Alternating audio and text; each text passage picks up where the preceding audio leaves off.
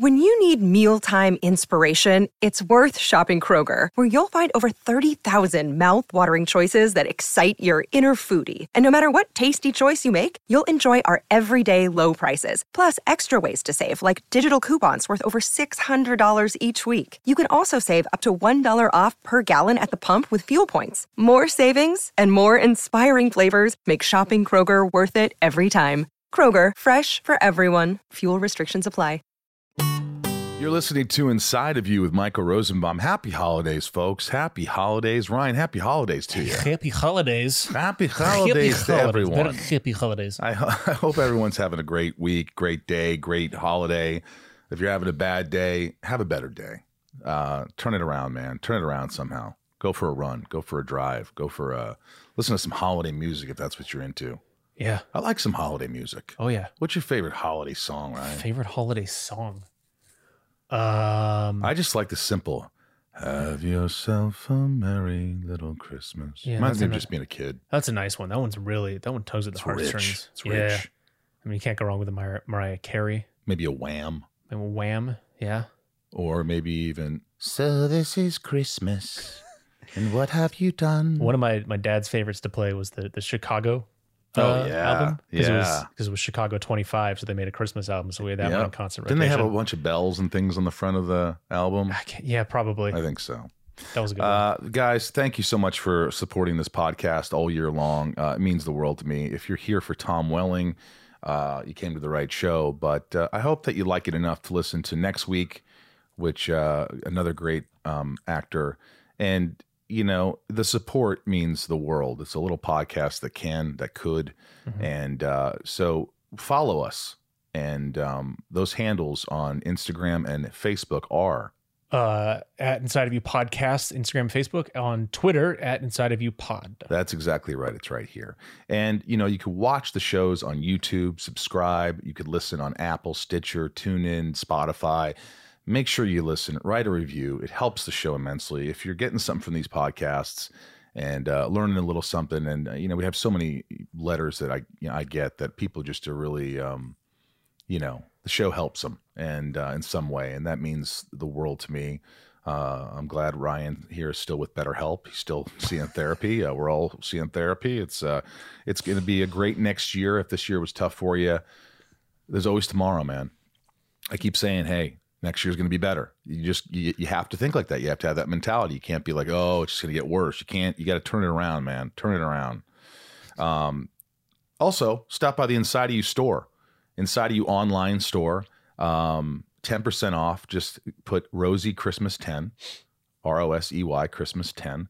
Uh, we've got Smallville lunch boxes I autograph. We've got uh, some new tumblers. We've got some Smallville shirts. We've got pictures, autographs, just mugs. I think we've got a lot of great stuff and more stuff on the way. So go to the Inside You online store. And of course, sunspin.com if you want to book a, a conversation with me on Zoom and uh, or buy some cool merch there.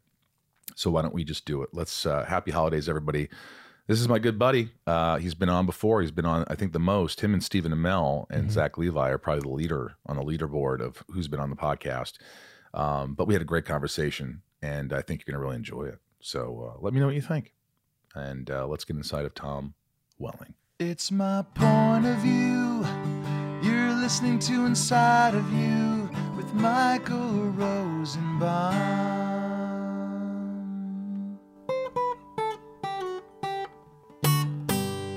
Inside of You with Michael Rosenbaum was not recorded in front of a live studio audience. What's the shirt? Why is You that Lady recogn- Gaga? No, dude, that's Ariana Grande. Let's go. Ariana Grande. Why is she upside down on your shirt? I don't know. My wife went to the concert with her friend and brought me this home, and I love it. well, it looks good on you. And in fact, today I was trying to figure out what to wear here, and my wife was like, "What are you gonna wear?" And I was like, "I, I was like, I have two options. I'm doing this. I'm doing this." And she was, and she's paused, and I was like, "Okay." So I went back in the room, literally, and I'm going through the stack of the limited clothing that I have here, Right. and I'm picking up this T-shirt. She goes, "What about Ariana Grande?" And I was like, and I swear to God, I was just picking it up. Do you like here we go. Ariana Grande? Who doesn't? I don't know one song she sings. oh, you have to watch her. I'm on- stuck, you know, in the 70s and 80s, some 90s. She has a gift. There's this YouTube video of her. I think it's on Jimmy Fallon, and she can do Celine Dion. She can do everybody. All these. Oh Yeah, just move it closer to you. Is this gonna be a thing? Well, if you know, you keep turning and talking to Ryan, it will be. Well, Ryan's interesting guy. He's a handsome dude. Yeah, he is. He You know, seems interesting. Bobby Lee said he looked like an eagle from the side. But go ahead. No, but in, I was literally picking this T-shirt up from the stack, and when when I heard my wife say, so it was like had to I had to wear this. Well, I like it. Thank you. It's it's thinning. Black's thinning, right? And she's upside down, which makes it work It does. somehow. Is there? I don't know if there's a reason, but Ariana Grande. idea. I know a lot of listeners are going to probably say, "How do you know not, not? How do you not know one song from Ariana Grande?" That's okay that you don't. It's like meeting someone who's never watched Seinfeld. You know how you, when you meet them and you're just See? like, oh, you are so lucky. And I'm not saying you have to buy her albums. No offense, Ariana, or why I'm looking at you, but I don't know. um, but like watch that YouTube video of her doing other people's voices. She's amazing. Have you listened to any Ar- Ariana Grande songs? Yeah, no, I mean, I am one of those like it's. How do you not run across an Ariana Grande song? I, I wouldn't know who uh, who You would probably would know. You will. Thank you. Next, I got one less problem without you. sing something. I'm so fucking grateful for my. See, that's that better. one. See, I couldn't do Thank that, and. I'm wearing your T-shirt. Does she say the f bomb in her songs? Yeah, Isn't she really young? I mean, she's like 29 now. Hmm. Young to you. young to you. Oh, I'm Speaking of which, we're getting old, man. I mean, you look the same. No, no, You just I, have more I- hair. I absolutely don't look the same. I, I, I sometimes I find it hard to look in the mirror in the mornings. I, I, I honestly get up and I try not to look at myself. I try to shower. I try to blow dry really quick. Uh, I air dry. What about your hair? Today I gave a chest a little trim hair trimming I remember you having a lot of shaving considerations. on Smallville. Well, not just your head, but you'd be like, "How's my back? How's my, you know?" Well, you know, it's like sometimes your back, my neck, my and but sometimes Is do you, Ariana Grande? do you ever you don't have any hair on your back. Not that I can see. You really are so lucky. Do you know how lucky you are to not have any hair? It's not like I'm Harry and the Hendersons, but it, but uh, but I get some. If I let it go for a couple months, I need somebody to trim it with an electric razor. Yeah. See, I don't know how lucky I am because I haven't. You know what I mean? So you don't do any trimming. Does your wife ask you to trim down there below the waist? I mean, there's always a little bit of a little like it's not like a direct request, but there's always a little bit like, hey, you know, clean it up in general. Oh, so Um, she says something. well, just like about a lot of things, you know, like clean it up. It's like Clean it up. clean it up. Just clean it up. What about you, Ryan? Does Amanda ever ask you to uh, trim downstairs? Uh, no, but it's yeah, it's it's implied. Just sort of keep it keep it nice. I can't find it. I can't find it. It's too hairy. That's the yeah. That's the ongoing It, joke. it's it's a lot smaller than a lot of my hairs. Well, yeah. listen, I think we should start now. And I just want to say thank you for Uh, this- pay thank you for paying me to be here. The, uh, absolutely. I, Um, I always have to pay my guests to be here. Yeah. Otherwise, why would they spend so much valuable time with me? Uh, you know, I got this Family Feud game really quick, and it's kind of Oh, fun. So each of you, you get three strikes, but uh, top six answers on the board, Ryan and Tom. Name something you'd find on a playground, one at a time. So go ahead, Jungle Tom. Gym. Jungle Gym. You are correct. That's the number four answer. Uh, Ryan, Swing set. that's the number one answer. Tom, Damn, you took mine. Oh, we have to keep going? I thought I got well, one. you, there's six answers on the board. This is Family Feud here. Um, I don't know what a lot of things are called there. Um, monkey bars. Correct. That's Whoa. one. Ryan. That was a good one. Three left. Oh, slide. Slide. Two answers left on the board. What, what would you find in a playground? Come on. Wrappers. From No. Like food. Who goes to playgrounds? Children. There we go. That's the number six answer, and one left. This is probably the best. There's uh, usually more than one slide. no, but this is not a slide. This is, uh, you know, it's kind of a balancing thing. It's kind of like, Oh, it's seesaw. yeah, seesaw. there it is. Seesaw. actually, I have two sons now, and I think they've they've like gotten the seesaws out of the. uh Why is that? Parks. Why do they get seesaws out of the I, parks? there might be a liability issue. I just we've been. I go to parks as, as much as I can. I've, I've very rarely because kids kind of uh, you know when they're up Yeah. they kind of fall down they could hit their heads Yeah. i could see the liability issue are you now that you're a dad you have two kids now right Yep. you have rockland Yep. Thompson and Rockland. Yeah. thompson and thompson and rockland Yep. two boys Two boys. how much has your life changed honestly Um, You've got to be fucking exhausted, dude. Two kids. You had your own shit going on. You could wake up when you want. You could do what you want. Now you're not doing that. I text you once at 4:30 in the morning because I was on the East Coast and you were up, and I dude. answered. you're like, "What are you doing up?" I'm like, "Why? I don't know. I mean, it's worth it, man. Like you're. I mean, there is a All right, well, cut the bullshit. It's worth it stuff. It's no, got it is. It is. Like it'll be 4:30 in the morning, and your son is like, "Dada, dada," and and you're like, "Yeah," like you're happy, and then you go and you sit down, and maybe you're trying to keep them. You know, if if they're not looking at you and talking to you, but they're engaged something else, you're like, you know. Yeah. But it's it is it's the most special thing in the world, and and yeah, I recommend it for you. Like I've said, you got to find the right person. I mean, yeah, oh, fuck. Story of my life, dude. but it's How long am I You're always exhausted. How- Everybody knows. Are that. you who me? No, everybody who has kids who's listening or watching this, like you're exhausted, but it's worth it. I'm exhausted right now, You are. but I'm happy, and that's the difference. You know, when you do something, you're jet lagged, or you're doing something you don't want to do. Well, then you're completely miserable. But I mean, I couldn't be happy right now. But this is you have purpose. Do you feel like you have purpose in your life now? yeah, a different kind of purpose that I probably never ha- would have had otherwise. Yeah, And what you notice a big change in your personality because I remember on set I think I'm happier. you could be you could be impatient. Yeah. You know, you were kind of like always working, you could get a little revved up. But like does this force you to kind of become more patient? a, a, a buddy of mine gave me really good advice when when my wife was pregnant with her first son. He's like, um, "You're gonna realize that you have zero tolerance for bullshit once your child is born." And I was like, "What do you mean?"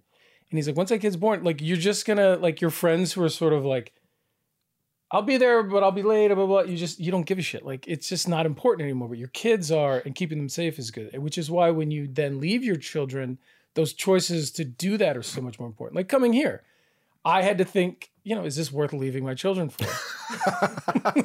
well, you're only a minute away. and I'm a minute visiting. away. But um, but it's a consideration with work projects and and things that you like. We're working on two things, Right. but like those feel worth it to me to spend time away from my family in order to be creative and do great things to come back to them. Do you feel like you need to like sometimes getting away, going to a convention, going to shoot a movie, going to do these things?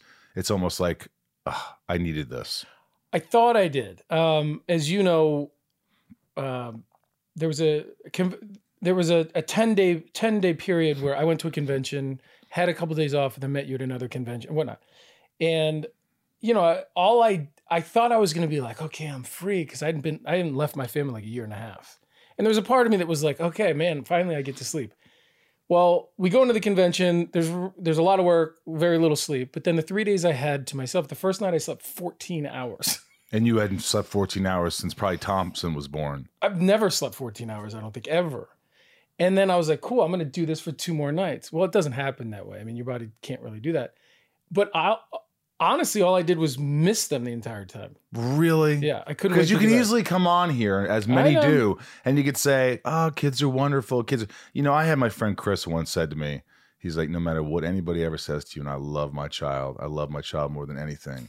Sometimes you want to fucking kill the kid." There. Well, I've never. He's like, but obviously you don't. But there's times when you're like, I can't make you happy. There's times when you just want your kid to do what you want them to do, and that's like go to sleep or Right, like right.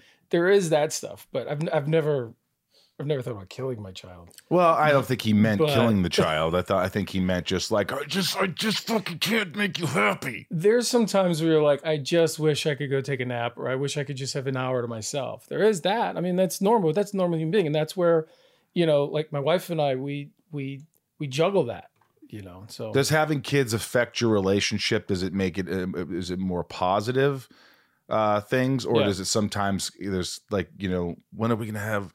Because I remember you telling me something. We're like, you know, she's got two kids in her hand, and you're kind of look, looking at her like, "Hey, happy time. What do you think?" she's like, "I got two fucking kids in my arms. How are we gonna have time for this?" But there's got to be things that you you know. you got to make time for the two of you. That is something which I'm still trying to get better at. I mean, that's just how it goes. But we both enjoy our kids so much. Like all we do, like when our kids are there, we just look at each other and smile. Like it's it's awesome. Inside of You is brought to you by Rocket Money. I love Rocket Money. You know why? Because everyone should have Rocket Money because it just helps you save money. How many times do we have subscriptions that we don't even know we have anymore and we're paying so much money? Just throwing away money, Ryan. I I found one. You and you did it. You told me I got Rocket Money. I, I found one. It. I'm embarrassed to say how long it's been going on, but thank you for finding it. My God, it was embarrassing.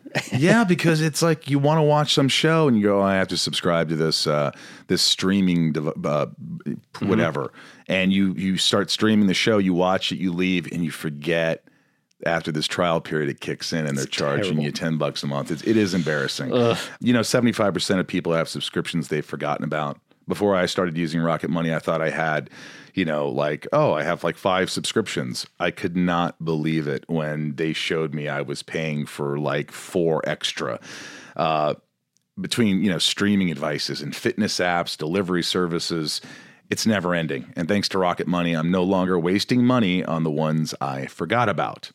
Rocket Money is a personal finance app that finds and cancels your unwanted subscriptions, monitors your spending, and helps lower your bills so that you can grow your savings.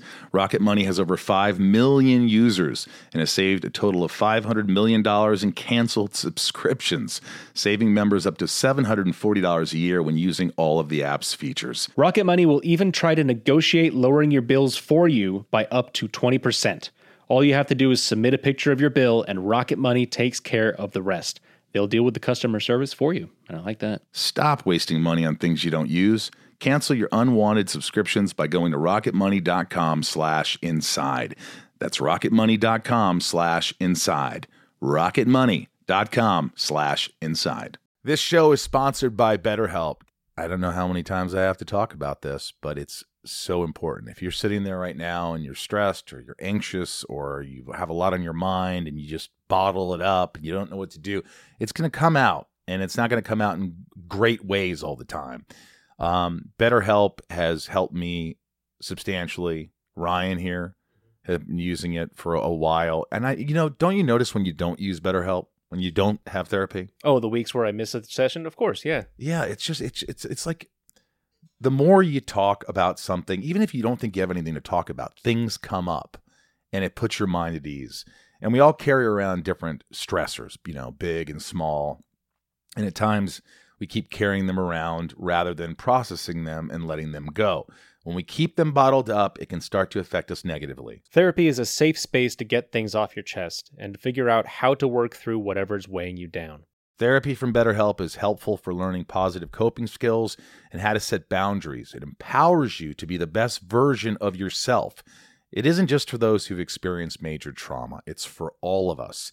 If you're thinking of starting therapy, give BetterHelp a try. It's entirely online, designed to be convenient, flexible, and suited to your schedule. Just fill out a brief questionnaire and get matched with a licensed therapist and switch therapists anytime for no additional charge. I think people think, oh, what if I don't like my therapist? If you don't, you switch them. It's that easy. Get it off your chest with BetterHelp.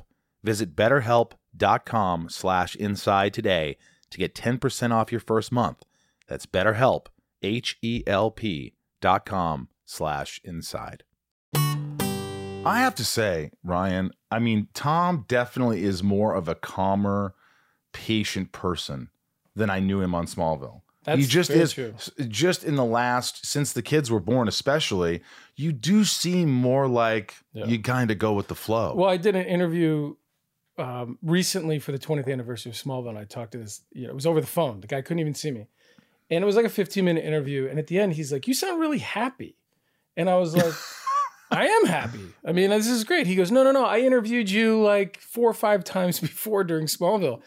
You, this is the first time you've heard. I've heard you sound happy, and I was like, wow you're right. I mean, there was I don't want to complain, but like that was a there was a that was a tough part of my life and great success, great TV show, like don't very me wrong, grateful and all that but but on the personal side, I wasn't happy. But i very now. remember that i remember it's funny because now your parents visit and they kind of take care of the kids and stuff Mm-hmm. but i remember i don't know if i really looked at you and your mother and father as close when we were on smallville it, you seemed kind of distant and now when i see you together it seems like there's a new bond Well, my it was funny. My parents came to visit me on Smallville, and it's you know, they they arrived.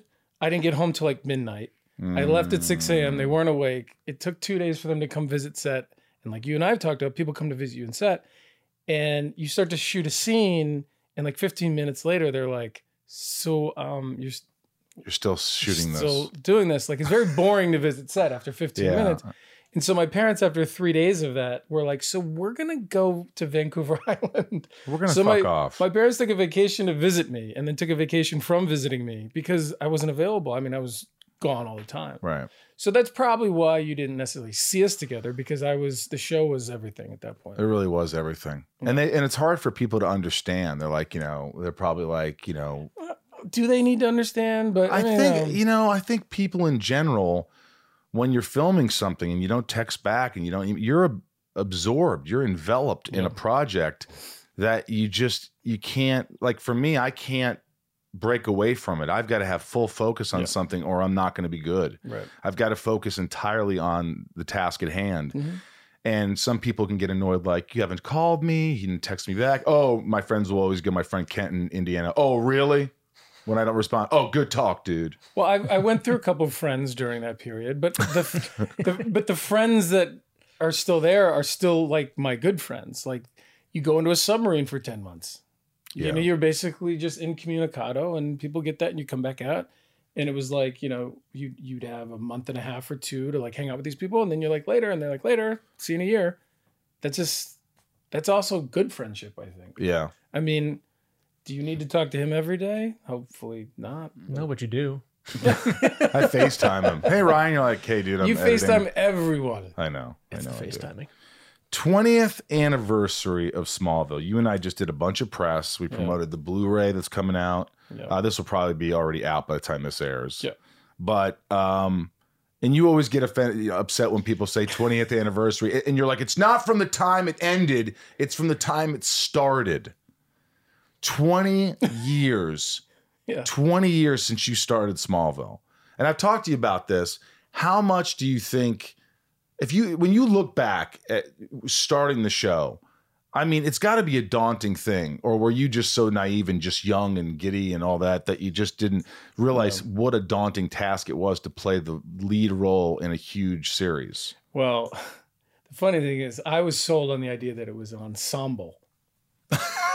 Ensemble means there so- was the rest of the cast to do some of the work. So that was the naivete that you're talking about. To me, it was a it was a job. Cool. I've never been to Vancouver. Let's go. And then I got in front of all you guys, and you guys knew what like marks were and like where to, like how where the light should be and stuff. And I was like, oh boy, I better I better learn fast. So yeah, I had no idea. I just knew it was a great job, and I hope it would work. And that's how it continued.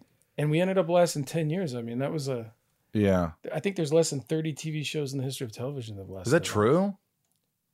Wow. There's not a lot. Were you nervous though? Honestly, were you acting for the like really for the first time? You've done some small things, but like doing scenes in the very beginning. Do you remember how you felt? Do you remember overwhelmed? Do you remember like, can I do this? Can I can I get through it? Were I, were you embarrassed at all? The crew's watching, the cast, everybody. Were you because you're so young and you just had do some done some modeling and like did, you did that Amy show, Judging Amy, yeah. judging Amy, but you hadn't done a lot. Well, she I was, would have been a nervous wreck. but had a- she, she was a that that judging Amy experience was awesome for me because I got to act with her, and I saw the way she operated on set and how she treated people and how when the cameras started. And, and I don't know if I knew this at the time, but then she would like, then we would just be in the scene and we'd just be talking to each other, a lot like you and I did. right. And in some ways, when Smallville happened, again, I thought it was, I thought it was an ensemble. But many times, especially in the first season, I'm like, "Where's everybody else?" Yeah, like Michael was just scene. here and he left. Yeah. Kristen's now here. She left. right. They must be doing other things, right? No, they went home. Um, but the camera, I don't mean to sound like whatever, but the camera never never bothers me. Never has. Never has. Like I don't see it, and and thankfully, Wow, that's rare. like, that's rare. I'm just thank God. I Even mean, in the beginning, even when you're first doing these few scenes, No. you weren't thinking, "Oh my god, am I selling it? Am I doing the right thing? Am I?" no, if anything else, I never felt like I, I, I looked to like the directors and the producers or the other actors, and be like, did I? Not that I get away with that, but like when they move on, I'm like, okay, Like, I don't know if it's good or not, but I wasn't like, oh no, because I just thought that other people should tell me if I was doing bad. maybe. Yeah. I don't know. And we that our relationship was a little bit like that, where you'd we'd be in a scene and you'd be like, just do that again, do that again, like you can do better or whatever. Like that that was helpful, and I was like, okay, to me. cool. But Yeah. I kind of looked for other people to guide me innately. So, you know, if somebody was like, that was shitty, I was like, okay, well, how do we adjust it? Right. And I don't know where I got that from or whatnot. You, I don't know if I don't want to be arrogant and say I don't know if you can teach that. I was just so focused on the job that I don't know if. And so you've never really cared about what other people think, is what you're saying. well, I cared about the people around me who thought, but like as we've talked about, social media wasn't a thing, or commenting about episodes wasn't really. Right. But you know, if there were times where you, you know, we would. I just relied on other people. I think that's the answer. I relied on other people to help to support me, and if they said we needed more, I'll do more. If they said we got it, we got it. Do you remember the first time you saw the pilot or some moments that you thought, wow, this is going to change my life? Um, I don't remember seeing the pilot. You don't remember seeing the pilot. I, I know what the pilot is, Right. But I don't know where I was and when I saw it. I don't. But you got to remember, like the first time you watched an episode of Smallville, that you were the lead in it and thought you had different, you, know, you had thoughts about it. I just don't remember when or where I was. But I do remember when Clark pulls off in the pilot when he pulls off the door to the truck, and he says, uh, "You know, my name's Clark Kent. You're in Smallville." I remember doing that scene and being like, "Oh, this is awesome." like this Really? is this is like James Bond, Indiana Jones. It's like there was just so much about that moment, you know. Um, I just remember when we were doing it. I remember being, I remember it being cool. Yeah. You were so young. So like yeah. I, I mean, you Yeah. also you didn't have time to go home and study lines. no. No. Now that's got to be terrifying, sort of, for someone like me who always studied lines and did plays and you know ha- had to really learn the stuff so I could be free on set. But you you just didn't have the time. You're in every scene every day. You could you had to go home and sleep. But that was my job. My job was to be there all the time, every day. Um, as you know, with Clark and Lex, like Clark doesn't have a lot of lines, and a lot of times in television shows, the leads don't because the story needs to be, you know, they're in the middle of the story, so this, you know, everybody else talks to them. That's a lot of the times what happens in, in television shows. Um, so like, you know, you and I would be in scenes, and I'd be like, man, this guy, you know, you got a ton of lines. Like it's you, you, you, you, and then Right. Clark would be like, "What do you mean?" but my job was to be there all the time, if, in a sense, and and I always, you know, for ten years of my life, it was whatever it takes to be there. That's just was my focus. Did you ever have breaking points where you're like, I can't freaking do this. I'm I'm so tired. They've got to give me a day off. um, Did you ever have moments where you're driving to work and you're just like, I got to pull over. I'm so tired. I mean, I gotta be honest with you, that was most days. Like it was Most days, because we drove ourselves to work Yeah, until the cast got together yeah. and said, Tom has to have die. a driver. He's going to die. die. Yeah. He's going to die. He's your lead role. He's Yeah. our lead guy. You so many times you were driving to work and you had to pull over I, I I got pulled over once by a um, cop. By a cop. Um, I was going to work. I was just in a constant like irritated mood all the time. And I remember one day I was driving to work. It was like season three, and it was like, I'm sure some of some of you listening or watching this. A car is slowed in front of you. You want to just not slow down. You hit the horn. The car clears, and you realize like someone just got in an accident. There's a cop already there, and the cop just turned to me and was like, "Turn out!" Like, so I pulled over, and the guy was like, "What are you honking for?" And in Vancouver, honking your horn. Canadians don't honk They their don't honk. So They're Canadians. They're not a- lovely. and I'm not a big honker, but it was just that moment. I was like, "Honk!" oh, and he's, "What are you honking for?" I'm like, "I just, I'm." He and he he made me sit there for a minute to almost teach me like, calm down, slow down, never give me a ticket. But I, you know, I maybe I needed to hear that right there. You Right. know, like just chill out a little bit, dude. But you were absolutely, you'd say, at least once or twice a week on the way to work or on the way home, you were just like, I'm out of my mind tired. Yeah, constantly like Would you fall asleep easy? Did you ever need any pills to go to sleep? never pills, Never to fall a beer? easy. What I did is I would normally nap for 15 minutes at lunch. Like I would like during lunch, I would have I would get my lunch, eat it while I was walking, get to my trailer, lay down. 15 minutes later, get up. And the second part of my day was always more productive, I felt, Right. just from a nap. You know, Harry 15 Truman used to nap. He said just in a boxer shorts, pair of back boxers, and a t-shirt, and take a little thirty-minute power nap, and it used to make his day. That's what he did. I still love naps. Do you still nap? I- Even with kids, you can nap. When I can, even 15 minutes, anything. I'm sure Jess goes, just go take a nap. Just go take a nap. A lot of times I'll be like, I just need like 10, 15 minutes. And she knows I'll be back. But what about the pressure of like always being in shape, like getting bigger, like getting stronger, losing weight? Like, did you have to deal with a lot of that stuff? Well, at the time, because of my age, it wasn't a big deal. Um, and what we did with Clark is Clark wasn't gonna be a guy who would take his shirt off, if you know what I mean, unless it like the action made it happen. Right. Like, and Your so, shirt was off quite a few times. but not as much as you think. I'll have to go back. Because. I remember being like, is it really worth it? Because I never had the time to work out. Like we see these movies and all these guys now, they make time for that. Right. um what was i going to do work out five minutes a day and half hour on the weekends like But you look good because you were young. i was young yeah But did you do push-ups in your trailer? Did you have sometimes some I would, weights? like maybe before like an actual scene Right. i would try to get a little pump or something um but it was really just my, the You were lucky. Genetics. genetics yeah But I remember there was one season where you just kind of were like over it. You came back and you just had Yeah. eaten fucking everything in sight. And the Yeah. producers, The what summer happened? of What- what, gluttony. what happened? it was just there was a little conversation and it was steve wardrobe was like what happened and i was like what do you mean i finally had fun for the first time in my life away from the show but i gained a few pounds and by the way it wasn't like i came back 300 pounds i just came back like a little bit more Right. and so i don't know if anything was adjusted or not but there was just a little bit of a you know let's clean it up let's clean it up Who said it to you? Al? It had to be I, Al. i'm pretty sure it was steve al would ne- al never Steve, the wardrobe guy, Yeah. said, uh, you need to do something. Yeah. He told you. yeah And you were like, what do you mean? Well, I knew what he meant. I was like, you're right. How many episodes did it take you to get back into the shape you needed to be in? I I don't recall, but I think it was a couple weeks because you have to understand, being on the show, you lose weight. There's no time to eat. There's no time to do anything. So it's like you lose weight ju- just being the lead on a show. Right. I mean, unless you're going back eating a box of donuts in your trailer, but maybe some guys do. I don't know. You were always pretty good with your diet and stuff, though, right? Yeah, I eat pretty well. I mean, you had demands.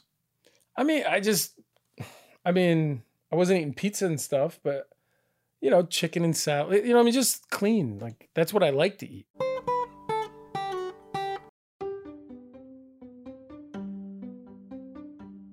If you're shopping while working, eating, or even listening to this podcast, then you know and love the thrill of the hunt. But are you getting the thrill of the best deals? Rakuten shoppers do. They get the brands they love with the most savings and cash back, and you can get it too. Start getting cash back at your favorite stores like Macy's, Adidas, Walmart, Nike, Wine.com, Samsung, Lenovo, Sephora, and more and even stack sales on top of cashback. It's easy to use, and you get your cash back through PayPal or check. The idea is simple stores pay Rakuten for sending them shoppers, and Rakuten shares the money with you as cash back. Download the free Rakuten app and never miss a deal. Or go to Rakuten.com to start getting the most bang for your buck. That's R A K U T E N.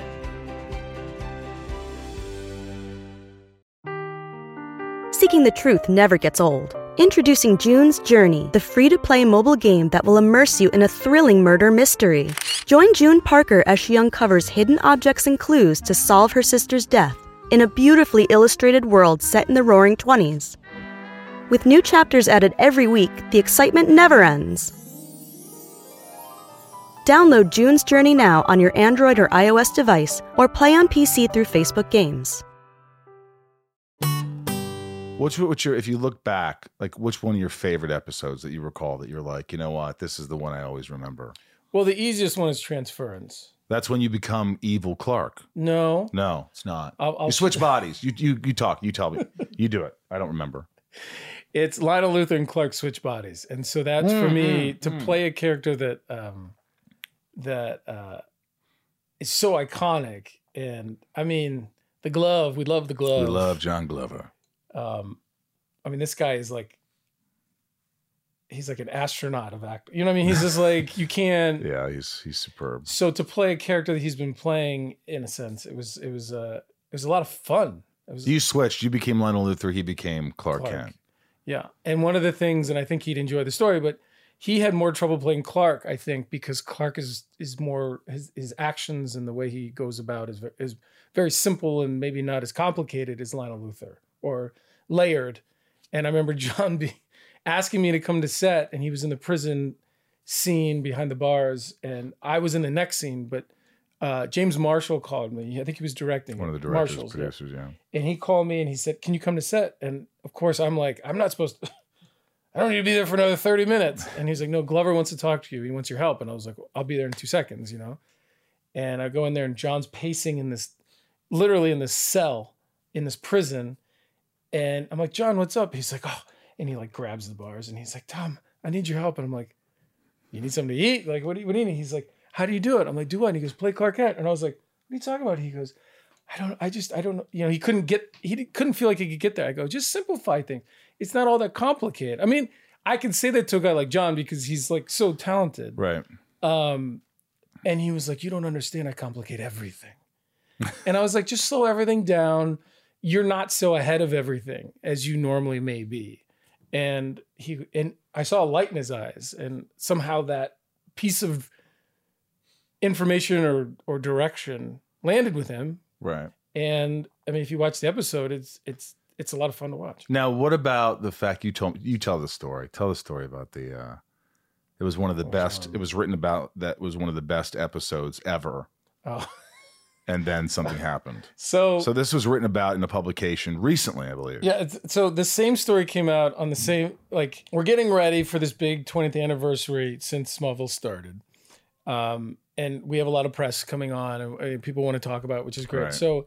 I found myself being like, you know what, maybe I need to revisit some of the information so I can have more talking points from what I've just been talking about before.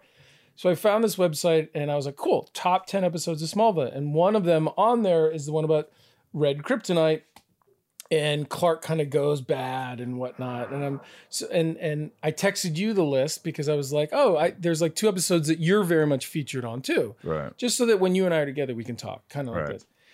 So anyway, I'm like, okay, cool. And then there's this link on there, and they're like top ten worst things about Smallville, and I was like, I gotta click on that. So I click on it, and the first one is how bad I was an actor in that episode that was like one of the best episodes. And I was like, this is on the same website. And I remember talking to you about it. You're like, you can't listen to this stuff. And I'm like, I know, I'm not upset about it. And then you're like, but you're talking about it. and I'm like, but I'm not upset. I just, I, I just find it, you know. It's it's kind of ironic. It's it's it's just like it's one of the best episodes ever ranked on their site, and then It's you the worst message about- performance ever. It just doesn't make any sense. well, listen, I mean, it's just what it is. And that's what you got to let. I mean, we got to let go as actors. We can't. It's none of our business what other people think about us. okay, but on the same note, I have a question for you. I listened to one of your episodes lately with the Oh, guy from The. Flash. No, this is good. Okay. You guys are talking about how you can never, you can never allow yourself to really enjoy your experience, and and part of my heart broke because it's like a lot of actors go their whole careers never able to enjoy anything they've ever done, and I don't think anyone's ever been able to say why you can. Like it's it's you know what I mean. Like a lot of people go through their lives just you know like I'm so miserable, and, and misery is such a motivation. Um, and I don't know how to get through that, but I guess my point, I did that going through Smallville, and now that time has passed, I actually am not able to appreciate it somehow. Right. And I don't know. You just spoke specifically about how like you're never happy. Not, I'm sorry, not that you're never happy, but like when you perform, you're like, uh, It stresses me out. I try. I just want to enjoy myself. I, I I don't think I've ever really. There are moments when I'm really comfortable on set and I enjoy things, but overall, I put so much pressure on myself to be great that it's Yeah. hard to enjoy what you're doing when you just are always striving to be great and not just enjoying the moment. I think that goes with life. It's like if you're not in the moment, how are you going to enjoy it? You're always ahead of yourself. You're stressing out about things. And how do you how do you deal with that? Well, I, you know, you brought up having kids. My kids have taught me how to be in the moment because, I mean, it, when you're on set, you're in the moment because somebody says action or go, and you're, you know, you're there. Right. And if you're not there, you you probably don't stand a chance, at least for that scene or whatnot. But with your kids and maybe your frustrations building or this and that, but you're like, but even my wife has told me it's like, it's all temporary. So it's going to change in probably 15 minutes anyway, whatever's going on, the happiness or the or the frustration. So just just enjoy it because your kids are going to grow and they're going to be gone before you know it. So the, it, going back to your earlier question about kids, like that's what it's teaching me. Appreciate what's happening right now, whether it's good or bad. Right. And I think that's that's left out a lot about appreciation. Like, are you only supposed to appreciate everything good about this moment? No. Maybe appreciate what can you learn from this moment. I think is the way to get to appreciation. Somebody just ran into you in their car.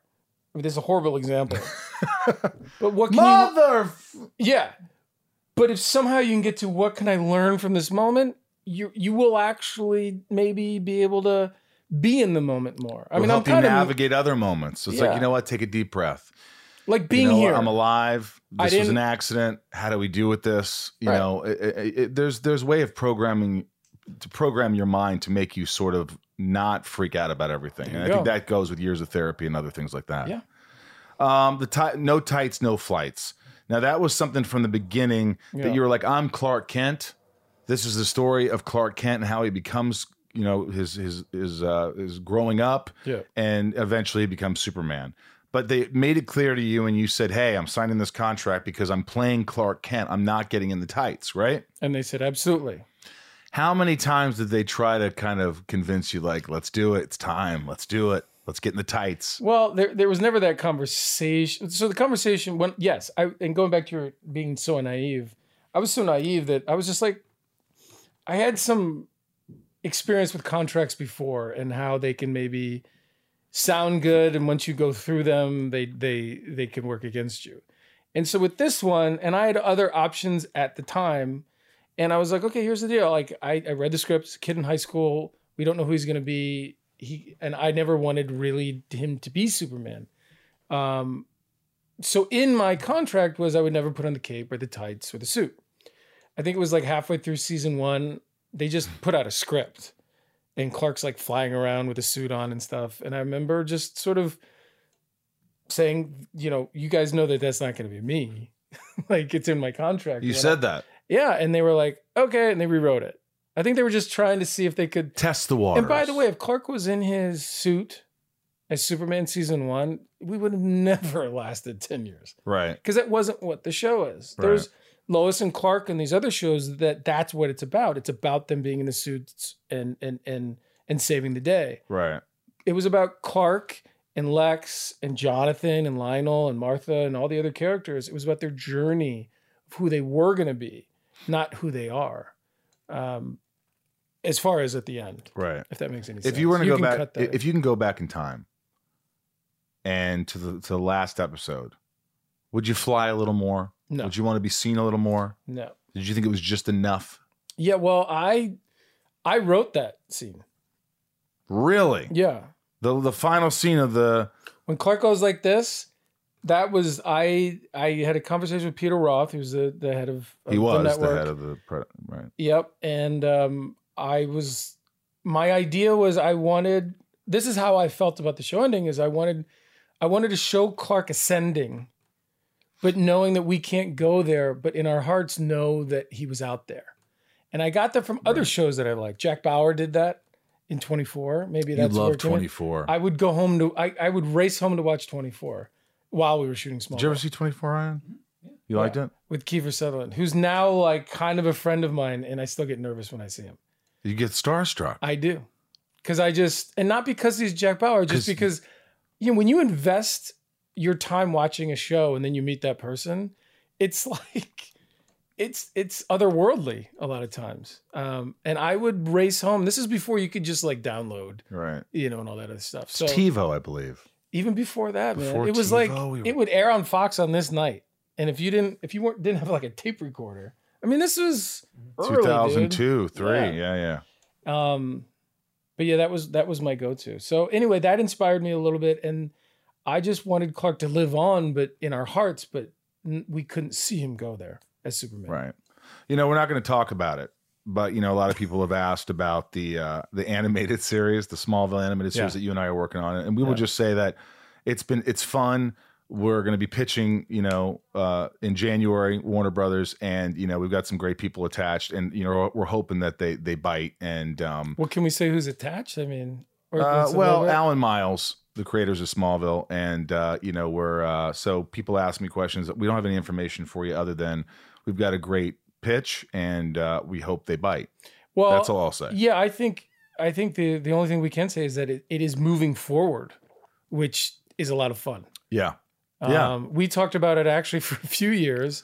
We were always talking about how cool it would be at conventions, and then we were like, you know, this, you know, and finally now it's coming to fruition a little bit. You know, at least the the idea and the artwork, and Yeah. you know, But, but it's not- fun because you know doing these conventions with you we've started to like become better friends not only that but like you know then you write a script and like we're you know i'm pitching we're pitching it together and Yeah. uh, we're trying to it- it's it's it's nice to be working with friends it's nice to be um what's your experience with that because you you've never really worked with friends before and stuff usually just uh, actor for hire or uh, producer or whatever Well, I th- I think that yeah, a lot of times when you go to work, you you hopefully become friends with the people.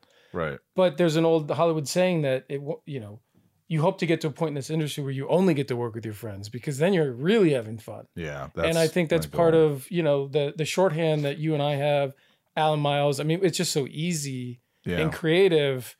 It, it's exciting, um, and I and I think that that's going to lend a lot of uh, energy to the project.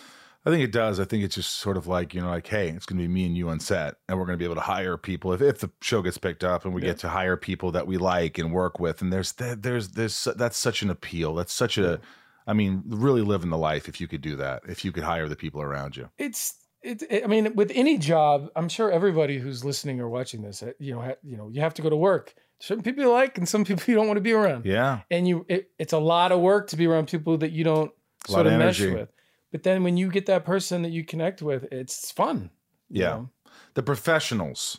yeah, You and Brendan Fraser in in freaking South Africa. yeah. You almost died.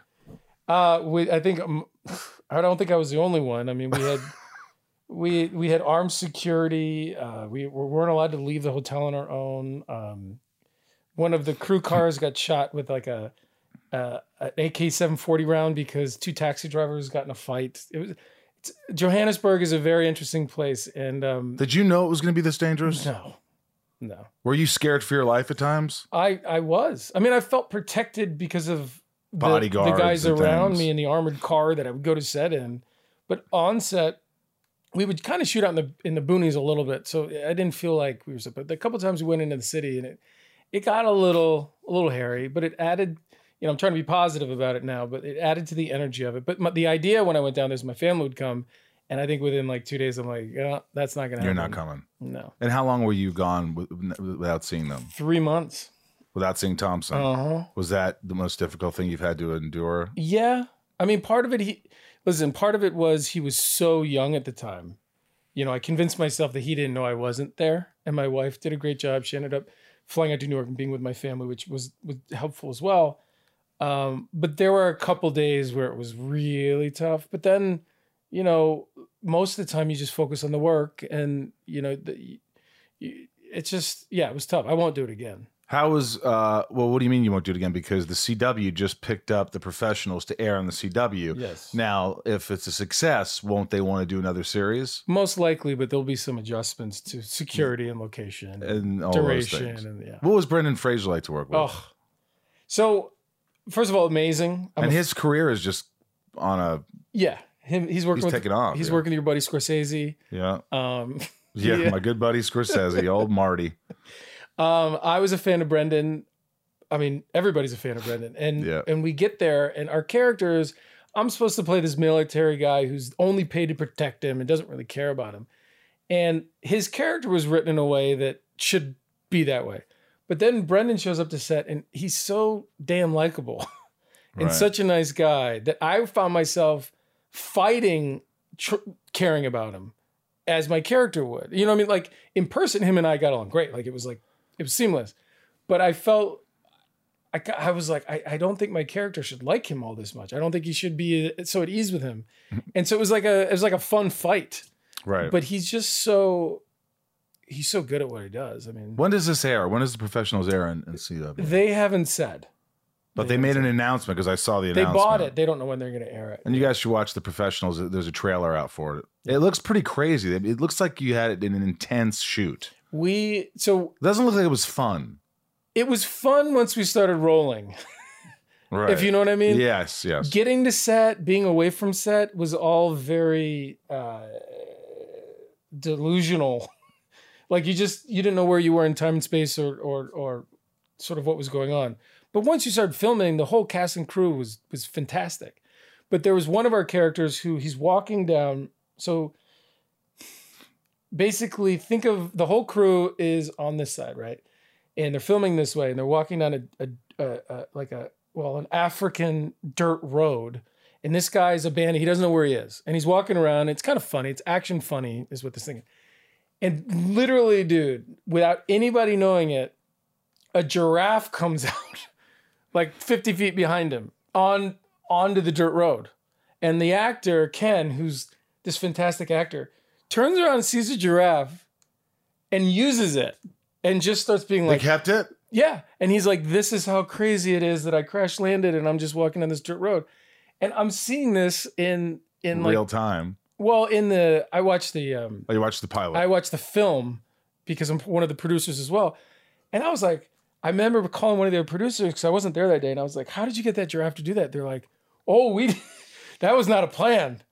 But this actor turned around, saw a giraffe, and just Stayed with it. stayed with it. And this guy Ken, I mean, he's a German guy. He's a fantastic actor. He speaks like five languages, and he dubs his character. He's a German actor. He will he dubs his performances in like French, Italian, and English, and obviously he speaks in German. Or like nobody else dubs him in other countries. He dubs himself. he does himself? He dubs himself. Like that's how. That's crazy. and he's a great actor. Yeah. Do you still love acting? Yeah. It's you fun. love it. You love being on set. You love oh, acting. Oh, there's, you know, there's a, there's a thing about being on a television show and, and fighting the re, the repetitiveness. Repetitiveness. repetitiveness? Wow, I can't believe I said it. Thank you for saying it. That's part of the job is that part.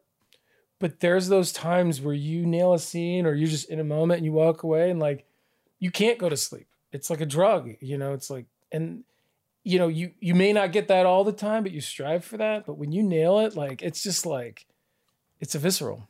But you definitely want to act for the rest of your life. You like that. You you Yeah. love doing it. You want it. You you it excites you. Yeah.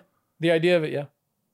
Not the idea of it, I don't mean something like that, but like like it's not like Because some I people never just want to do it again. Because some people just like you know, I have a friend who's always just like, I don't care what I'm doing, I just as long as I'm acting. Where I, I'm not like that exactly. I I don't want to do uh, anything. Yeah. You know, I've heard um, you on your podcast have this discussion before. yeah, no, I mean I have. right. And I and I get that. You don't live for it and that's fine, but when some when something comes along, That you have to. Do. I could see you immediately jumping up and getting right into it. Yeah, And I- I, think that's true. And that's okay. That's why you see also you see a lot of actors who when they find success, you see them for like 5 6 years, not to say it's not 10 or whatever, but they like bust it out and then you don't see them for a while. Well, because maybe they're living their life again or now they're being more selective because they can or whatnot. But I mean, the the two projects that you and I have going, you'd be out of your seat in two seconds to do, Oh, just yeah, like I yeah, would. yeah, for sure, for sure. but that's because it's meaningful to you. It's meaningful. That's exactly right. Shit talking with Tom Welling. Uh, these are questions. Oh, good, my- we're almost done. Well, jeez, she, you know that's the end. well, no, but these are my top tier patrons. If you want to give back to the podcast, if you're enjoying the podcast, if you like it, you want to become a Patreon. Patreon.com slash inside of you. It's awesome. I'm a Uh, member. He's a member. There's a lot of patrons, and they really give back to the podcast, and I couldn't do this show without them. But here is the first question. Raj says, "What's the longest you went wearing the same underwear during the pandemic? Oh, I'm not that guy. Um, You change your underwear every day. I mean, if not twice, yeah. I'm not a. I'm. I get. Yeah. You're not disgusting. No, like I don't like being. I, What you're saying? I'm not like weird about being clean, but like I, I, yeah, I don't.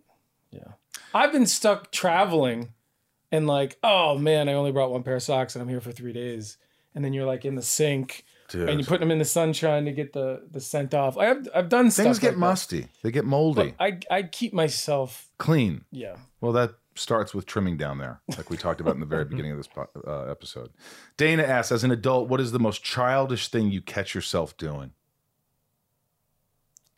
childish. I mean, Enjoying playing with your kids because it's like So you get to play with toys. I mean, like, there's, I mean, if, if like burping and farting, it's not, but I don't like enjoy that. I mean, as much as you do. Ah, who does? But childish thing of just like, there's times when, like, when you have kid kids, you uh, you start to evaluate what you do with your time and how much. Like, there is that sort of thing. And there's times where I, I'll I'll be sitting there watching something on TV or or doing nothing. I'm like, I'm literally wasting my time right now. But I sometimes you need to waste your time. But isn't there something like But like I don't I- play video games. you don't, play video like- games? Like I collect horror posters and memorabilia and things like that. Is there any kind of like little thing you do like that? You don't really. You never kept anything off the set. No. You never brought anything home. And you know what? I, I I wish I did, but then I did a show like Lucifer where I was there for a season. I didn't take any from that. Like it does. It doesn't interest you. It I don't. It, it doesn't occur to me. I almost need someone to tell me to do it because when I'm at work, I'm just thinking about that. I'm not thinking about after work. Right. I mean, it's it's not even a consideration. But like, you know, now that I have kids, it's like it'd be really cool to have some of that stuff. Um, but again, that's not for me. It's for them. So I don't know if that's a difference. Do you like being an adult? Do you ever like th- wish that you were young again? Do you ever wish you were like a, a teenager? Do you ever like, or, or you're just like I'm moving forward? I mean, I'm I'm very fortunate that um, I'm happier now than I've ever been, and I'm not just saying that. I mean, That's like, amazing. like even like people are like the slippery slope of what would you have done differently. I mean, there's a shitload I would do I would do differently, but only if it got to got me to where I am now. If you know what you I mean. You wouldn't want Like, to change anything that would alter who you if are If I now. could skip a couple things or change another things, but then be right here, right now, I would do that.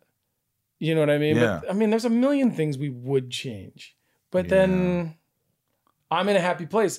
If I wasn't in a happy place, I'm sure I could just go off. You could riff. You could just fucking riff. I could Yeah. probably riff. Yeah. Bob K. What classic film would you love to remake as an actor or director? It's funny. I tried to remake a classic film. Uh, Ray Liotta did a movie called No Escape. I remember that movie in the '90s. And I spent about two years trying to remake that, and it, it in a different way. The problem was you can't remake that movie as it is now. You have to update it, right. and we couldn't cry. We couldn't quite crack how it would be different to remake it. But um, that, and I'm a big fan of westerns. Like any western. Would you do a western in a second? Yeah, yeah, that'd be great. I would love to do Westerns are so clear, like they're so cinematic, and same time so clear as far as right and wrong and moral. And you know, obviously, a lot of that's been changed. I mean, they redid the Magnificent Seven recently. It didn't work because they they just got away from the core element of what a western is. Um, They probably got away from character and they- likability. It just became celebrity, like everybody looking good. Everybody being macho. Yeah, and if you go back to the Seven Samurai, which that is basically, you know, the original Magnificent Seven is based on, it's it's all characters. Japanese film. I recommend it. What, uh, Nico? What age would your kids need to be before you ask Michael to babysit them? Nico, you son of a bitch. I'd probably ask my kids to babysit you first. that could probably be Yeah. the way to go. Yeah. I think I'd be a great babysitter. You'd be fine. I mean, you can't breastfeed right now. That's No, that's one no, thing with the younger one. Tom, you and Thompson would have a blast. You guys, he's the funniest person. He that- is hilarious. You're the you're the second funniest person. I thought you were the first. He's now you're the second.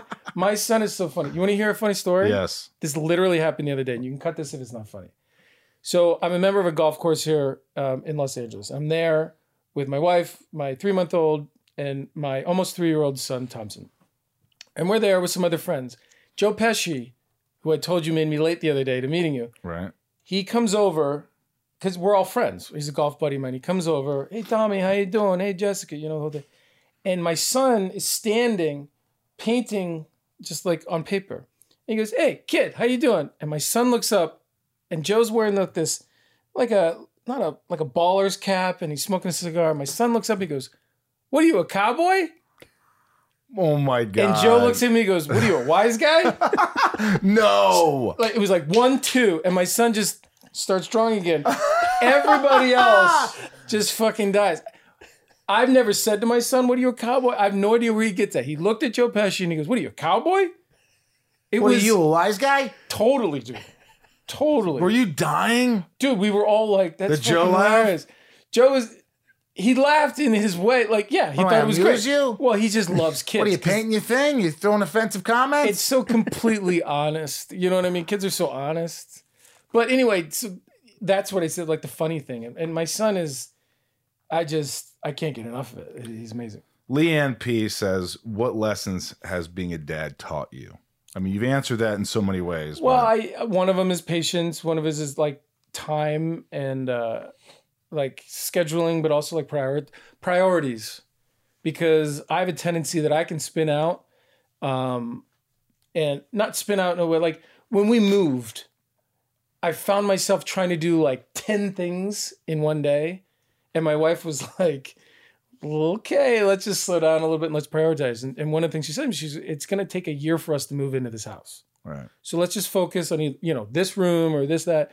We kind of you know we have a lot outside. We're like we're gonna wait to do that. We're gonna wait for the garage. We just prioritized, and so I think I've gotten better at that because I have a tendency to try to like do ten things at once, and anything you read about being productive tells you you can only do one thing at one time.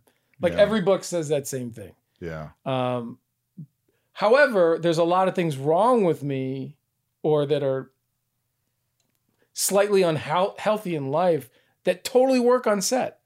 Juggling 15 things at once, focusing, moving on. Yeah. There's something about that that kind of works on there, set. there is that thing, and that's that's why like some some people can really do well on set and can't do well in life, and vice versa. And then you get people like Tom Hanks, who like they can do everything. So Yeah. I don't know. You know what would be fun, which probably will never happen. I don't think it would ever happen. But to get together with the entire cast for like a dinner or something or a gathering. Wouldn't that be fun? I mean, I haven't seen Is that a burp? it was kind of a burp. I tried to what's the what's the word? I tried to Hide it, swallow it. Stifle. stifle, hide, yes, all those things. But I always thought that would be kind of cool to see John and Annette and Glover and uh, uh, Kristin and you and me and a couple other cast members to just you know to just sort of be in a room together. It's been so long. Well, part of the fun thing we just did it recently. We saw Alan and Sam, who I mean I haven't seen in since the show Alan ended. Ritchson, who was Aquaman on the show, Yep. and um, and now and we saw be Sam Jones. Jack. Re- he's, he's going to be, Jack Reacher. Jack Reacher. Reacher. Yep. Um, and it's it's like it's so funny how you pick up right where you where you stopped, and it's like sitting down at dinner would I don't know. Maybe not dinner, I but maybe like just- drinks in a, a bar atmosphere. just like running into each other is so much fun because Yeah. there's a there's a there's a I've said this before to you. I don't know if, if it was on this podcast or not, but there's a trust that is like forged on set that doesn't go away. yeah, Like there's other actors that you meet, and because you worked with this person, you can walk right up to them and talk to them, and you haven't seen them forever.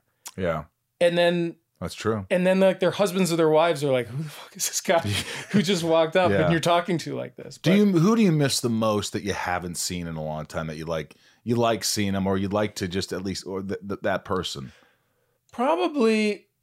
I've really only seen Schneider once. Yeah, and I just he was such a big part of mine and Clark's journey. Um, you know the the hand on the shoulder and The like that was all his yeah. thing. The whole John Wayne, Yep, yeah. yeah. Um, so yeah, Schneidi. Schneidy. I'd like to see Annette. It's been a long time since I've seen Annette. I mean, I wouldn't. It's not like I wouldn't want to see any of them. It's hard to prioritize. Yeah, it's true. It's like, what's your favorite movie? Like, I don't have favorites. Yeah. Like, I just, well, you do. You're sitting across from him. But um but look, we do the cons together. We do these Smallville nights. If you guys ever get a chance to come out uh, and visit, uh we're doing one. This podcast will probably be be aired. after. Wait, that But we have more terrible. to do. I mean, we have. Yeah, we have other cons that we go. So look us up and come to a Smallville nights. Come see us. We always have a lot of fun. What's what's the most thing? What, what the biggest thing you love about going to the cons? Um, so I spent a lot of years on Smallville. We dealt with a lot because the show was successful. We were, you know, we were asked to do a lot of press. And one of the things about press is like they're always trying to kind of like find out what's bad, or you know, trying to they're, they're trying to figure out who you are. When I- you know, I don't find myself all that interesting, or don't feel like I have a lot to share. But when you go to the cons, you're meeting fans, and they they express to you what the show meant to them in their own way, and it's like, It's man, it- it's it's awesome. Like you- I just want to hear their stories. I mean, and especially a show like Smallville, which you know people watch with their parents, or their dads, or their moms, and some of those people now don't have their moms and dads or or whoever they watched it with, and they're there and they share that story, and it's so moving because we weren't thinking about that when we were filming or when we meet service members who I remember this one guy in an airport came up to me and he's in his fatigues and I don't know if he was coming home or, or going overseas. And he was like, Hey man, you're that Smallville guy. And I was like, uh, I mean, yeah. He goes, Man, I gotta tell you, my sister sent me a box of DVDs and that was the last goddamn shit we watched. But man, we enjoyed it. Thank you. And I was like, What? Thank me? I mean, I got chills right now. I'm like, thank me something? like thank you and and it was i'm i'm glad they got to it Yeah.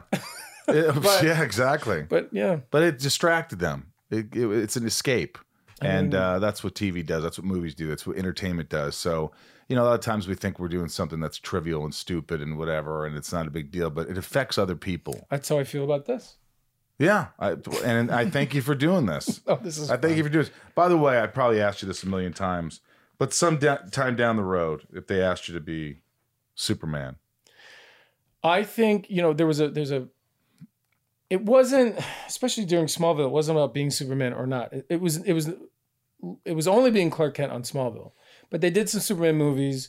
They were never going to shut down smallville for me to even do one right? And Right. it's just a different thing. Dc movies and dc television are, are very different things and that's all fine. Um, and then when things when smallville ended i was very anti playing superman. But now as i get older i'm like oh maybe i i mean yes i think it would be fun. And i think i would like to think that i could add an element that maybe hasn't been there for a while as far as like maybe superman's not so detached maybe he's not such an alien maybe he's more maybe there's an element of you know my favorite scene is when superman goes into the cafe doesn't have his powers he gets beat up then he comes back with his powers and how does he and how he deals with that right? I think that element may need to come back in a little bit, and it'd Yeah. be fun. And and again, you know, I'm listen. The other thing about when your friends have kids, they just talk about your kids. We had friends over last night who have same similar age kids. We were like two hours into the night. My buddy's like, "So how are you?" Because it was just kids, kids, and it's it's fantastic. I could tell you had plans, by the way, because I was just like, yeah, so I'm in the area, and you're like, all right, cool, I'll see you tomorrow. I'm like, I was going to stop by tonight, but Well, I mean, you're always welcome. I know, I know, I am. but I think that having my my boys now, I I, I kind of have to get over myself a little bit. Like, how cool would it be For dad to. to? I But mean, by the way, how cool would it be for all the people for for ten years that watched Smallville and watched you becoming Superman Yeah. over the years to down the road see that Superman now? well, and from what that's I that's a unique thing that no one can can do other than or you. have or have done, right, playing that for ten years and then going in and playing Superman. yeah. And and maybe there's a thing, you know, maybe who who knows? I always say, you know, no one's ever asked me to play Lex. Maybe I'm not old enough to play Lex. Although Jesse Eisenberg is, is not that old either. but maybe maybe I'll be a better Lex when I'm like in my 50s. Well, there's also this thing that they're doing that they started doing in television, these multiverse things, which now the films are embracing. And so you could have five different guys playing Superman in the same movie.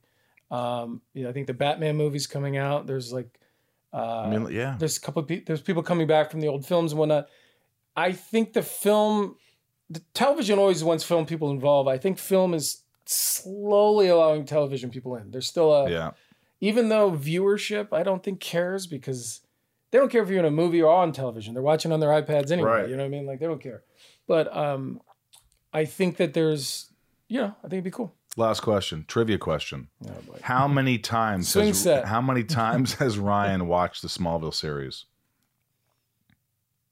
That reaction, I think you're pr- trying to pretend like you haven't watched it. I'm not pretending. He's never seen it. I've it. never seen it. No, Never He's seen never an seen one episode? episode. not one. I haven't seen a frame. That's probably good. Yeah, start Yeah. it. You well, might I'm just not like it. saying. Oh, you're not saying that. I'm not saying you it's gotta probably watch it. good you haven't seen it. It's seen probably it. good that these these stories. Then you're like, oh, what what are they talking about? I mean, that's It's good. all it's all new to me. Yeah. We did that on Smallville. Yeah. I didn't know who Martian Manhunter was. I, I didn't know who who these people, people were. were. People were educating me. They're like, "This is so and so." I didn't know what the fuck was going on Yeah. in general. Um, It's better when you don't know. it's better when you don't know things. You're gonna learn about it when you watch the show. Uh, shout out to your friend, uh, Amanda's friend, Oh yeah. Dave. Dave Dave Lewis. Dave Lewis, big shout out to you. Tom, say hello to uh, Dave Lewis. Hey, Dave. Dave's watched the, the I know you're series listening. six or seven times. I know you're listening. I just want to give a shout out to Dave Lewis. I thought it'd be funny. It's just an inside. Anyway, dude, thank you for allowing me to be inside of you. I, I loved it. I mean, this, it's so, so easy just to talk to you. This is we're all the only difference between this and like any other time is we're just recording it. We're just recording This it. is what we do anyway. and we don't swear as much. That's fucking true. Jeez, F bomb galore. I love you, dude. This is awesome. And you haven't farted once. Uh, if I had to, I would have. Nope, nothing there. Thanks, guys. You know, we never know what we're going to talk about when we start talking, and uh, we just we we talk, and hopefully people give a shit. That's what you hope. You hope that uh, people continue to tune in. Uh, a lot of times we have new guests, but sometimes we have guests that you know I just like having on, like uh, Kristin Kreuk's coming back, uh, Brandon Routh, uh, you know Tom Welling, Jensen Ackles, Jared Padalecki, uh, Stephen Amell. There's certain people, Zach Levi, that I have on more than once, that I even like to have on once a year. Who's your favorite? You think this year, right? Re- recurring or just uh, favorite? I think in general. Oh boy. Um You, God, I, I remember you liked Billy Magnussen. I think I did like Billy Magnussen. I think you also liked uh, Nick Frost. I like Nick Frost. Uh, Ozzy Tesfaye was a good one. Ozzy Tesfaye was a really good one. Um, Jesus, Ernie Hudson was this year. Ernie Hudson was really good, wasn't he? You believe that? Wow, Yeah, that was seems like an eternity ago. I know. Oh, Ernie. Oh, thank you for coming on. Thank you to all my guests for coming on, and thank you again for listening to this podcast. Uh, there's so many choices you have, and uh, the fact that you choose mine, the fact that my patrons are giving to the podcast and keeping it going, is remarkable. So thank you, Cumulus. Thank you, Ryan, my man right here. Thank Giving you, a thumbs up. Thumbs up, baby. Thumbs up. Uh, thank you, Bryce, my producer. Thank you, Jason. Jason, my man, my main man. Thank you, man, for uh, editing the shows. And uh, again, have a happy holidays. Uh, Want to give a shout out to some organizations. Foodonfoot.org, helping the homelessness. Uh, you know, if you want to donate, foodonfoot.org. I'm sorry, foodonfoot.org for yeah for the homeless homelessness that's going on in Los Angeles. We have Echoes of Hope for foster youth. foster youth is I've got to take care of them. Um, echoesofhope.org and also the Ronald McDonald House.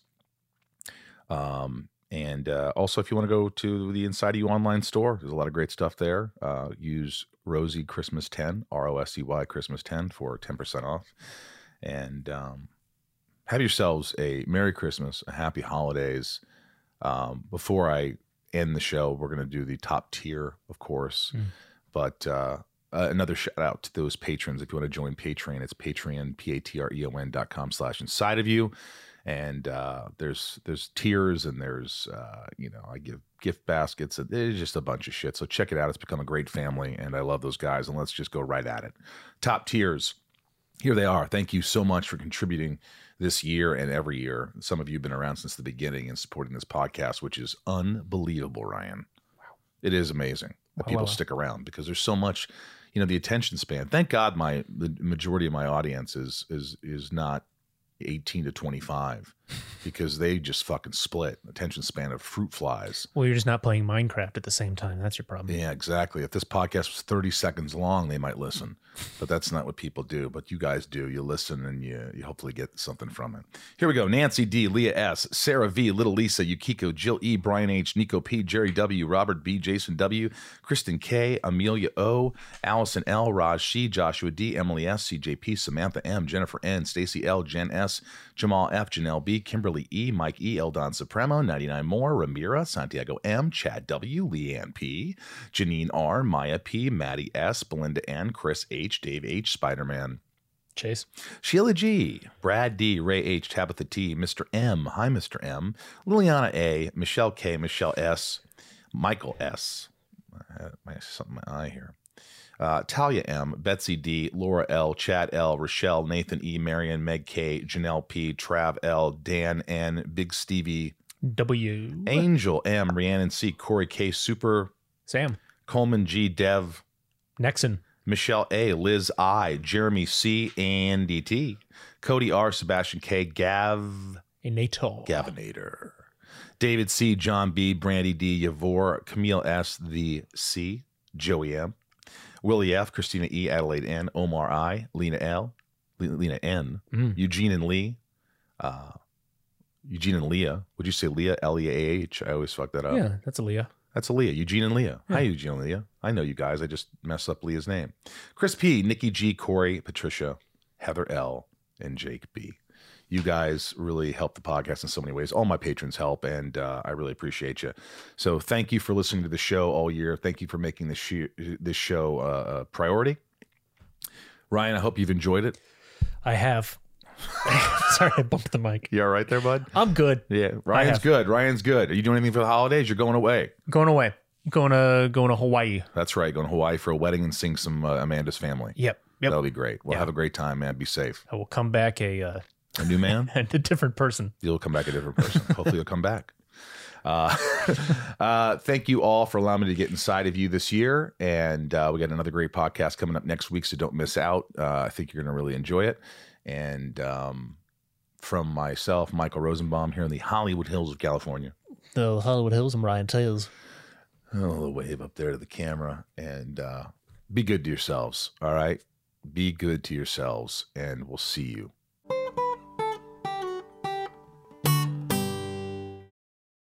Welcome to Talkville, the ultimate Smallville rewatch podcast. Guest star Sarah Carter as Alicia Baker. Although I didn't really work with her a lot.